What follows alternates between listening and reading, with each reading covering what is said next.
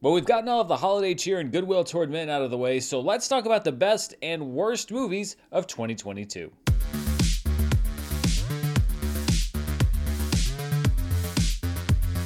Hello, everybody. I'm Dan Murrell here with my listing of what, for SEO reasons, I call the best and worst of 2022, but which are really, as with every critic's list, a breakdown of my favorite and least favorite movies of the year. I think it's actually been a pretty good year for movies, except for, ironically, when we got to the end of the year with a lot of the awards contenders. There were several of them, like Babylon and Empire of Light, that just didn't live up to expectations, and there were other ones, like The Fabelmans, that many other people loved, but that I didn't. And that really opened up a space for a lot of very odd movies, I think, in my top 10. So I'll be picking my top 10 favorite movies, my top five least favorite movies. But before we get to that, I always have some superlatives, some other awards that I like to give out, just some fun stuff to recap the year in movies. If you want to jump to any part of the show, I'll have time codes down in the description. So if you don't want to do all this silly stuff, you can jump ahead to the worst movies or least favorite movies of the year. And the first award that I want to give out is called Biggest Surprise. It's the movie that really was a surprise for me that I didn't really expect much out of, but that I pleasantly enjoyed. The runner up for this award was Chip 'n Dale Rescue Rangers on Disney Plus. I know it's counted as an Emmy Award movie in the award circles, but it's a movie. Come on. I expected next to nothing out of this. I wasn't even really a big fan of the show when it was on the air when I was a kid, but this was a really funny movie. One of the year's funniest comedies, and if you haven't checked it out, it's really, really entertaining. But my winner for this is Smile, which looked like the most generic horror movie I've ever ever seen. I wasn't even gonna go see it, but then I heard that it was all right, and it actually turned out to be a pretty well crafted thriller. Yes, it uses some of the horror conventions that a lot of the other movies do, but I also thought that it was really well constructed and actually kind of psychologically rich on a character level. So that was my biggest surprise of the year. My next award is called the Where's Act 3 Award, and it's for the movie that really stopped the story when things were getting the most interesting. My runner up for this award is Don't Worry, Darling, which really just ended right where where the end of the second act should have been, and we just don't really get any payoff for anything in that movie. But the movie that wins is one that actually had a substituted act three that I think ruined the whole movie, and that's Halloween Ends. Yes, it was doing something really crazy for the first two acts, but then it completely abandons it and goes with the conventional ending that I think everybody expected. It feels like there was something a lot more bold that the producers and directors wanted to do, and instead they just kind of chickened out and gave us what we got. The next award is for most accurate title. The runner up is the movie Dog, which was, in fact, largely about a dog. And the winner is Women Talking. This is a highly acclaimed award season movie. I think you're going to see a lot of nominations in the writing and acting categories, but it is also, as the title describes, almost entirely about women talking. And if we are excommunicated, we forfeit our place in heaven. How could any of you live with the fear of that? These are legitimate fears. This is a bit of an overlap with the Academy Awards, but my next award is for Best Original Song, and it goes to Apartment for Sale from Tar, which, if you haven't seen the movie, is the MVP music choice in a movie about classical music.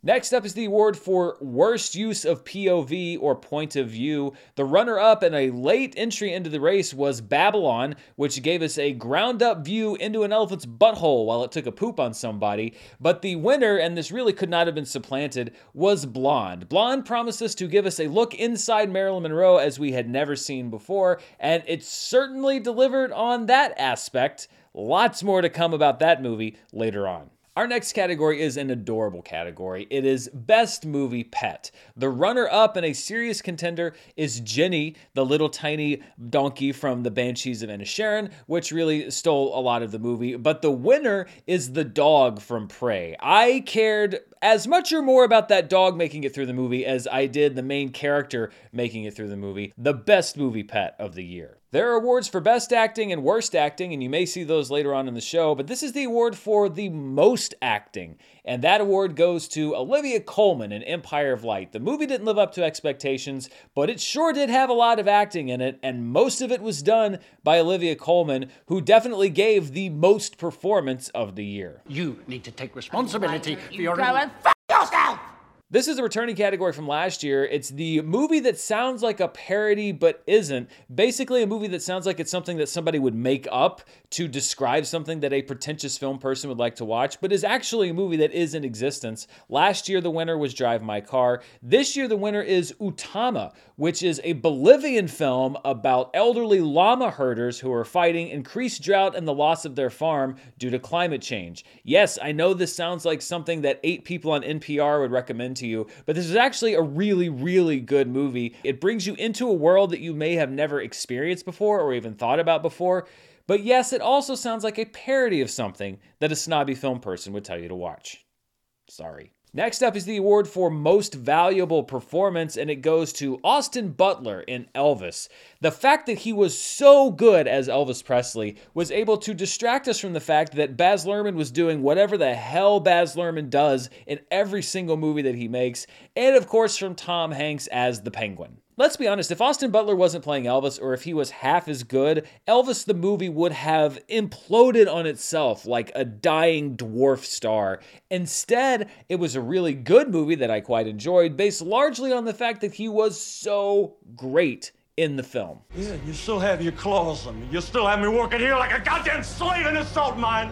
You phony, no good piece of trash. This is another returning category from last year. It's the best performance in a movie that you didn't see, and there's actually a tie in this category. The first winner is John Boyega in the movie Breaking, which is not getting any awards attention, but it really showed me something that I had never seen, a side of him as an actor that I didn't quite know that he was capable of. I need a phone call. Brian. You have my undivided attention. I don't need your undivided attention. I need the attention of the VA. Last year, the winner in this category was Rebecca Hall in the movie The Night House. This year, the other winner in this category is Rebecca Hall in the movie Resurrection. Rebecca Hall really does seem to be fated to turning in incredible performance in really small indie horror movies that nobody sees. I didn't like Resurrection, the movie, as much as I liked The Night House, but boy, Rebecca Hall sure was great in it. Next up is the award for Best Performance That Never Had a Chance, which means it's a performance that I think is one of the best of the year, but never had a shot at being nominated for any kind of mainstream award, and that is Mia Goth in Pearl. One of the best acting performances of the year in a movie that the Academy probably would never even watch if you paid them, and I think some of them are being paid, but that's neither here nor there. It is an incredible performance, and yet another example that there is genre bias in awards season voting, because I will put Mia Goth's performance in Pearl Up against any of the other Academy Award nominees, and I think that it would compare favorably. I mean, you could give her an award for the end credits sequence alone. I mean, I don't even think Brendan Fraser could say that. Next up is the award for worst performance. Last year I gave this award to Jared Leto in House of Gucci, but it's okay, Jared, because you didn't win the award this year. You were the runner up. The runner up for worst performance is Jared Leto in Morbius, which was a true misfire that everybody waited like three years to see. But the winner of worst performance is Michael Keaton in Morbius. I know he only is in the movie for about 30 seconds, but it is one of the perhaps literally most phoned in performances that I've ever seen in a movie. I'm still figuring this place out, but I think a bunch of guys like us should team up, could do some good. It's not about quantity, it's about quality. And Michael Keaton, one of my favorite actors, by the way, unfortunately takes the prize this year. I'm not sure how I got here. Has to do with Spider Man, I think.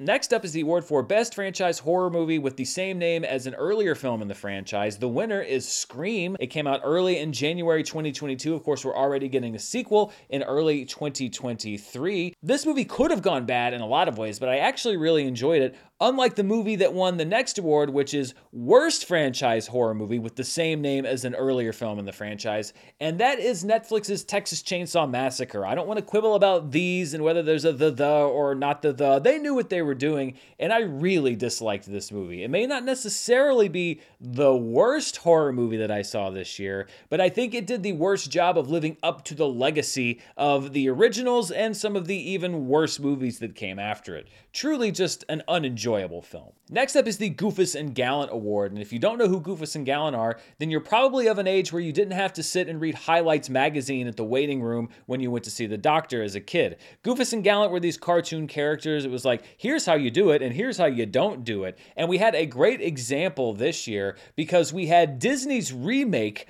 of Pinocchio, the goofus of Pinocchio movies this year. Truly just a terrible film, a terrible Disney remake of their own movie. And then we had Guillermo del Toro's Pinocchio, the gallant of Pinocchio movies, the one that showed the promise of what Pinocchio movies could be. I don't know if there was a plan to make these movies come out the same year, but it is a pretty big blow to Disney to make the worst movie about a character that they themselves made the most popular version of in the same year. Guillermo del Toro's Pinocchio is great.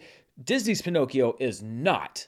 Not at all. Next up is an award called Best Movie That You Didn't Watch, and I can honestly name about 10 or 15 movies, but I'm picking this one because it's actually pretty easily accessible. It's streaming on Netflix right now here in the US, and that is Emily the Criminal, which is another movie I saw out of Sundance that stars Aubrey Plaza. Another movie where I think that her performance could be up for awards consideration. It's just that there are so many movies now. If you're scrolling through Netflix and you've already seen Glass Onion and all the other stuff that they put out, and you're just looking for like a really solid 90 minute movie, then you should check out Emily the Criminal because I don't think you're going to be disappointed. Finally, I have the awards for the 2022 MVP Actor and MVP Actress. Last year, I only gave this award to Andrew Garfield, but there were actually two outstanding people that I wanted to give it to. The 2022 MVP Actor is Colin Farrell, who really did it all this year. He talked about tea, interestingly, in A24's After Yang. There's no language for it.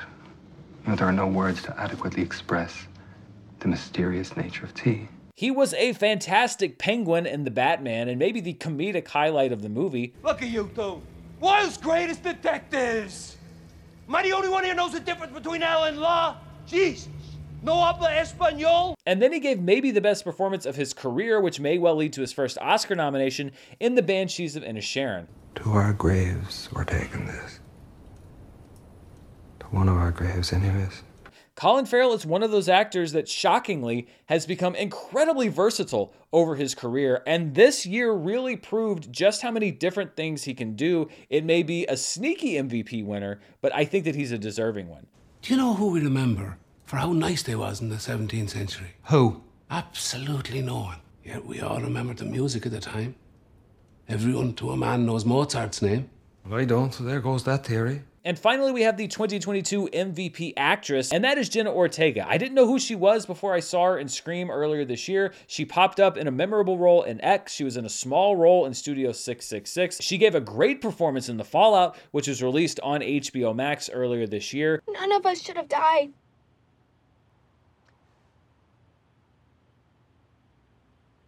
I'm having a really hard time moving on. And then she ended the year with Wednesday, which is becoming quickly the most watched show of 2022 on Netflix. It is already by my metrics, if you don't watch Charts with Dan, uh, but it is smashing viewership records. It has really been, uh, uh, when you talk about breakout year, a breakout year for Jenna Ortega. And I've actually loved her in everything that I've seen her in. So I'm looking forward to her as she moves ahead. I'm sure she's going to be very busy going forward in the next two, three, four, five years. And it's going to be an interesting development to her career. Where are your Ask again and you'll be down to eight lives.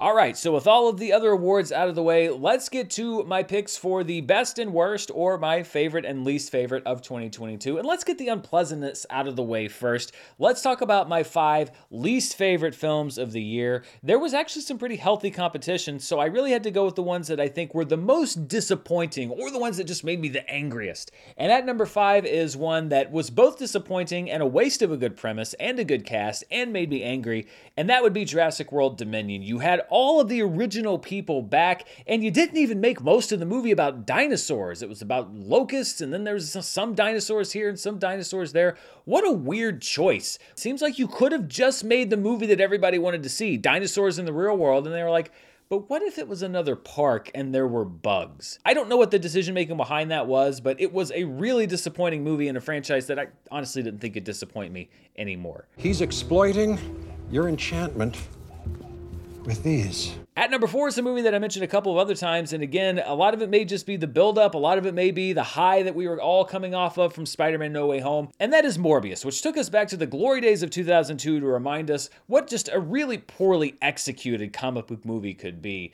There was really nothing interesting in this movie except for like the times when Matt Smith was able to do something weird that I guess he was trying to keep himself awake on set, but it was the most bland, most unintelligible in many ways. I didn't care about the plot. Maybe it was reshot, maybe it wasn't reshot. Nobody really cared about Morbius. And what's hilarious is that somehow the studio was manipulated into releasing it twice because they thought that because people were making memes in the movie, that people would actually go see the movie. You can make a lot of excuses for people not going to different movies for the last couple years. I think people didn't go see Morbius because it was terrible and nobody cared about it. Case closed. At number three is a movie that I already mentioned, which is Texas Chainsaw Massacre on Netflix. They try to do that thing where like you update the story by making the people like, oh, uh, they're influencers. Try anything and you're canceled, bro.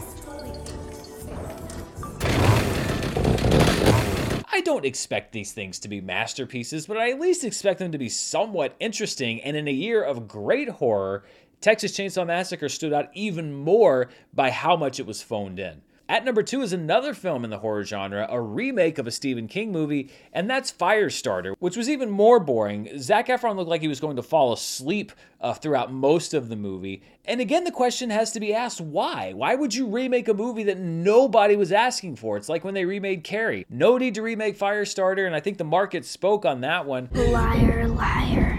Pants on fire.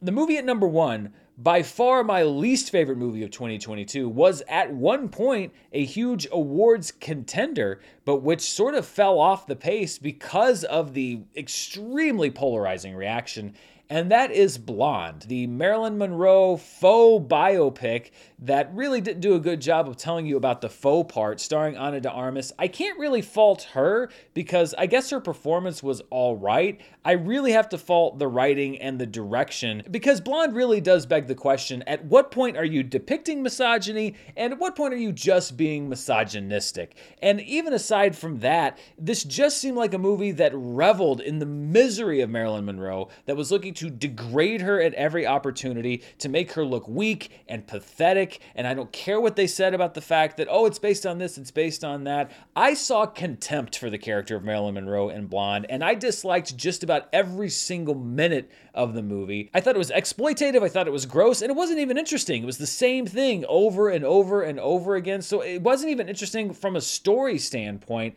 I really just kind of detested this movie, and I understand that there are defenders of it, but I also am not one of them. I hated Blonde. I would watch any of these other movies before I would watch it. And Blonde also had that thing that so many of the other awards movies this year had, which was that it was like 245, three hours long. So many awards movies now are that length, and now other movies are starting to creep up to that length. You can make a solid movie at like 90, 100 minutes. Some movies need to be longer, but not all of them. Not every movie needs to be longer. Blonde was certainly a movie that I wish was about half as long or maybe like 10 minutes long. I will never watch this movie again, and it is my pick for the worst of 2022. You won't hurt me this time, will you? Not do what you did the last time? But let's get rid of that rubbish and talk about my favorite movies of the year. And as I mentioned earlier, even though some of the awards contenders fell short, there were some really great movies this year. So I have a lot of honorable mentions. These were all movies that were either in contention of my top 10 or that I really, really enjoyed. So alphabetically, Barbarian in A Year of Great Horror, a really surprising, funny, original horror movie. The Batman, which was a great take on my favorite comic book character with some great performances. The Black Phone, it was a great summer for horror. I loved this one with Ethan Hawke from Scott Derrickson. Bodies, Bodies, Bodies from A24. I know some people didn't really like it, and not a whole lot of people saw it, but I thought that it was really fun and funny. Bones and All, which was a serious contender for my top 10 list from Luca Guadagnino. I thought that Timothée Chalamet and especially Taylor Russell were great in this movie. Breaking, which I already mentioned, starring John Boyega, and then Emily the Criminal, which I mentioned, starring Aubrey Plaza. Two movies that I saw at Sundance that I think were great feature roles for their stars. Fire of Love, which is my favorite documentary of the year. I'm rooting for it to get an Academy Award nomination. Fresh, which is a Hulu original film here in the US, starring Sebastian Stan and Daisy Edgar Jones. What a great funny, disgusting, awful, wonderful movie if you haven't seen it. Glass Onion and Knives Out Mystery, I don't think that it measured up to the original, but I still enjoyed the sequel, thanks mostly to Daniel Craig, who I think continues to crush it as Benoit Blanc. I don't care what you say, Jackass Forever. It's the most that I laughed in a movie this year. You can look down your nose at me, you can invalidate everything else I said. I enjoyed the hell out of Jackass Forever, and you bet it's going in my honorable mentions. Right next to Marcel the Shell with Shoes On, which I liked for very different kind of existential reasons. It was another big contender for my top 10 list, and in addition to a really strong year in animated features, The Menu, which came out later in the year, is another movie that I really enjoyed. I didn't review it here on the channel, but I thought that it was a great script with a lot of great performances, a fantastic ensemble in that movie. Jordan Peele's Nope, it didn't quite come together as well as a lot of his other movies did for me, but I loved the style and I loved a lot of the pieces of the movie, including the performances. The Northman, another movie that I thought was unlike anything else that I had seen this year, with an underrated supporting turn from Nicole Kidman. Prey, which is another Hulu original, I enjoyed it the most out of any Predator sequel. I know that a lot of people like Predator 2 and some of the other ones. I thought that this was the only one that approached what was great about the first film. Speak No Evil, which is a really nasty little horror film. Uh, it's a Dutch movie that if you love horror, I think it's streaming on Shudder right now. It really goes to some places you don't think that it's going to go. Turning Red from Pixar, I think it should have been in theaters. I really liked this movie, and again, it was a contender for my top 10 list. The Unbearable Weight of Massive Talent, Nick Cage is great in this movie. Pedro Pascal is equally as great, and it had me laughing a lot. Utama, which I mentioned, sounds like a parody of a movie that a film snob would love, but I think if you are into, like I said, going to a world that you may have never even thought existed, it is a very empathetic movie. You empathize with people whose existence you may have never even considered. And then Vengeance, which is the directorial debut of BJ Novak, a crime comedy drama featuring, and I never thought I would say this, an outstanding supporting performance from Ashton Kutcher. If you haven't seen Vengeance, you're going to laugh. It's going to be a bit of a mystery, and it also has some stuff to say about, you know, the world that we live in. We do live in a world, and Vengeance has some thoughts on that world. So those are the honorable mentions, all great movies, but let's get to the 10 that with a lot of difficulty I picked as my 10 favorite of the year, with the caveat that there are still several movies from 2022 that I'm still trying to see. Maybe one of them could sneak onto this list, but at some point you got to just call it quits and make the video.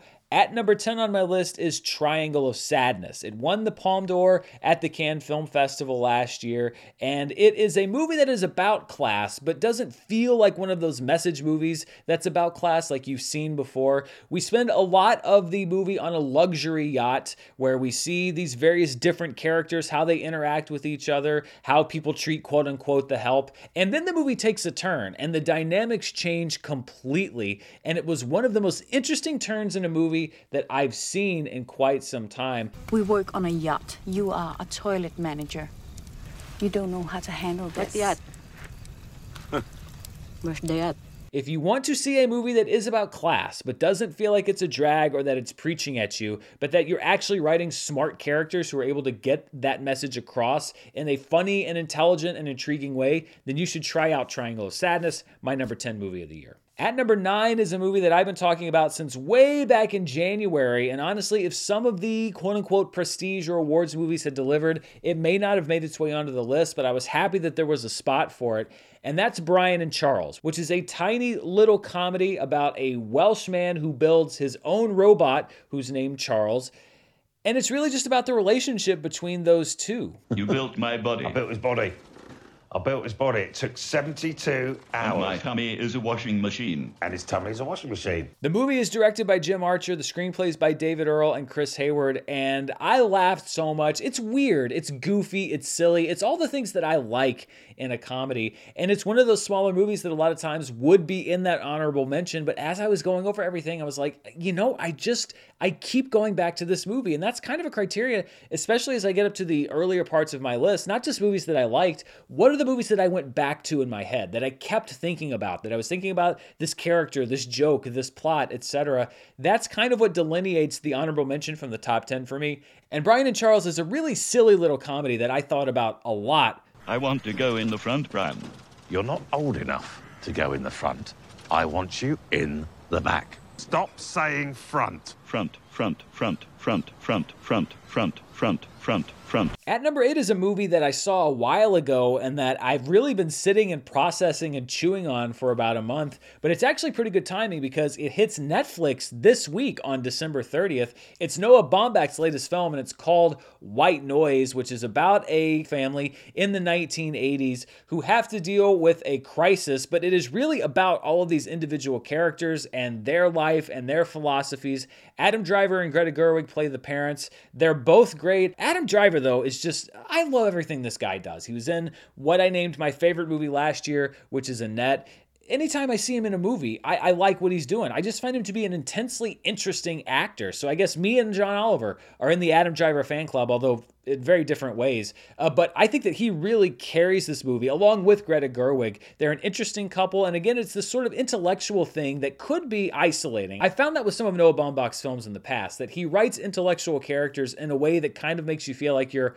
on the outside looking in. That's not how I felt in this movie. They do feel very relatable and it's also very bizarre. And it also has the feel of like 70s Close Encounters Spielberg 80s John Hughes vacation. Uh, it's such a weird mix of things, which is why I was kind of piecing it over in my head. But I, I really, really ended up liking it a lot. I, I can't wait to return to it. And just because of how I kept thinking about it and how interesting it was, it had to go on the list, and it's there at number eight. No, it won't come this way.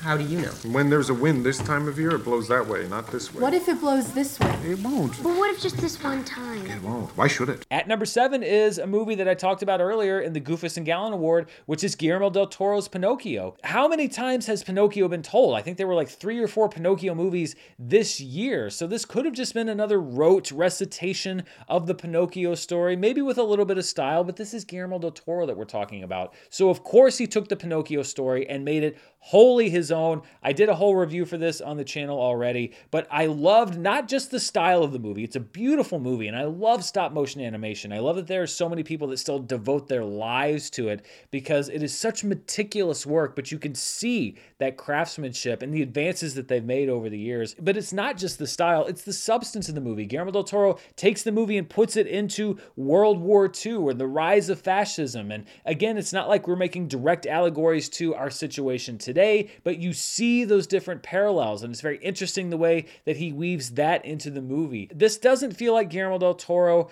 kind of lending his name to an adaptation. This feels like what it is, which is Guillermo del Toro's next film. I think it's the best animated film of the year, and I think that it is the front runner for the Academy Award for good reason. My name is Panuccio. Oh, Pinocchio! I love the smell of onions. I love, I love what? At number six is the biggest movie of the year, unless the Na'vi really catch fire, and that is Top Gun Maverick. I know that there are a lot of people, it seems like, who look at big movies and for some reason disqualify them from being one of the best movies of the year. Well, I can say that Top Gun Maverick is what this list is about, which was one of my favorite movies of the year. And I often will find a place for large movies on my top 10 list. Avengers Endgame was on there, Spider Man No Way Home is on there, Top Gun Maverick is on there. There's a reason why blockbuster cinema does well financially. It's not just IP based, it's because these movies tap into something that makes people want to go see them, not just once, but two or three or four or five times. And that's exactly what Top Gun Maverick had. And by the way, the craftsmanship behind this film, if you want to kind of poo poo the idea that it's a sequel and Tom Cruise, etc., the cinematography, the work that went into the authenticity and the flight sequences is stunning. It's some of the best filmmaking that's been done of any size this year.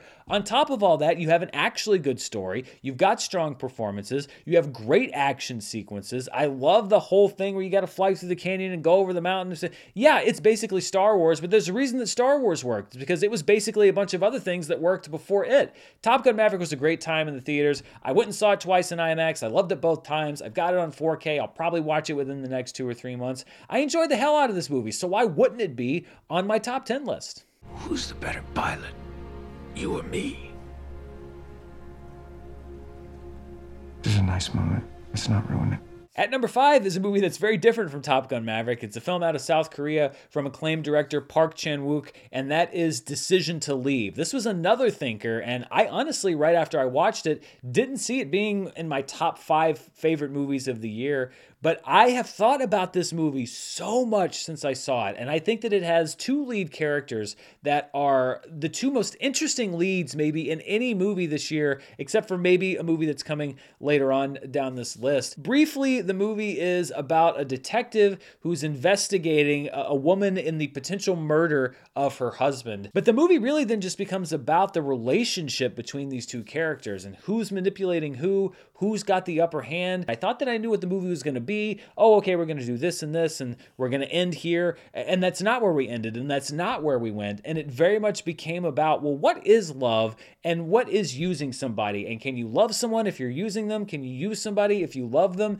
It's so complex, and these characters were so interesting, and the movie is gorgeous. As much as I was talking about Top Gun Maverick, Decision to Leave might be my favorite cinematography of the year. It's just a beautiful film, and the things that were done in the editing of it, the way that scenes are tied in together. People are physically in places where they're not actually, but it's a way to tie two disparate people or two disparate characters together. It's a gorgeous movie, a beautiful film, and a really intriguing one. If you want kind of a slow burn crime, mystery, thriller, drama, I don't think you're going to be disappointed with Decision to Leave, and I was happy that I was able to see it before I made this list. At number four is another international film. It comes to us from India, and that is RRR, which I sadly did not even see on a big screen this year. It was not playing in my home market for very long. It was earlier in the year, and I cannot wait for the chance, hopefully in the next two or three years, to see it in a theater with an audience. It was so unique, but it wasn't just about imagery, it's about friendship. It's about this long spanning friendship between these two men, and it almost kind of has a departed feel at times with, well, they don't know who the other person person is and and uh, you know how is that going to affect their friendship? And then you have the music incredible music the cinematography the visual effects which some people would look at and say like well that's not photo real well tell me how making a menagerie of animals jumping out of a truck to a fancy party tell me how that's supposed to look photo real. I love the style of this movie. And then Naatu Naatu, which is an original song uh, in the movie, the dance number. I have watched this scene probably 15 times since I saw RRR.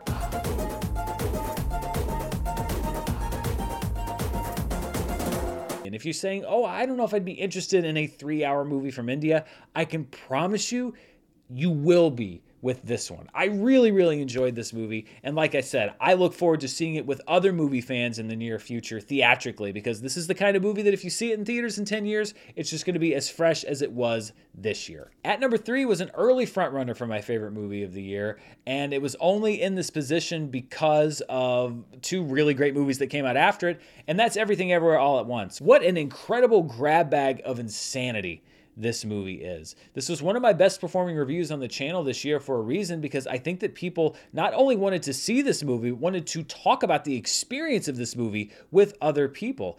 I think that its success has already led to the kind of backlash and people saying, oh, well, you know, it's not that great. And there's not pressure on you to think that this is one of the best movies of the year, but there's also a reason why so many people think that it is one of the best movies of the year because it isn't just, again, empty flash and spectacle, although the editing and everything and the production production design is so great with this movie, but at heart, it is about family in a way that is deeper than any Fast and the Furious movies have been. It does more with family than 25 Fast and Furious movies. Michelle Yeoh is incredible in this movie, and I hope that she continues to be on track for potential Academy Award nominations. Ke Huy Quan, what a comeback story, and I would love for him to be nominated for an Oscar. And if he won, he would deserve it. It wouldn't just be because it was a great story. Stephanie Hsu, Jamie Lee Curtis, both great supporting performances. You will not see another movie this year like Everything Everywhere All at Once in a good way. And it's another one that I look forward to watching because you could watch the movie literally frame by frame and pick up something new every time. What a what a wonderful thing movies can be when you see a movie like this. There is always something to love. Even in a stupid, stupid universe where we have hot dogs for fingers. At number two is a movie that I thought was going to be in my top spot for quite some time, but that ended up getting just edged out, and that's the latest film from Martin McDonagh, The Banshees of Inisherin, which on its surface seems like a very small movie, but in actuality, it's kind of big because it makes you understand what a small conflict in a tiny town can actually mean. Colin Farrell and Brendan Gleeson play two friends until one day Brendan Gleeson decides that he doesn't want to be Colin Farrell's friend anymore. That's literally the inciting incident in the movie. Two hours you spent talking to me about the things you found in your little donkey shite that day.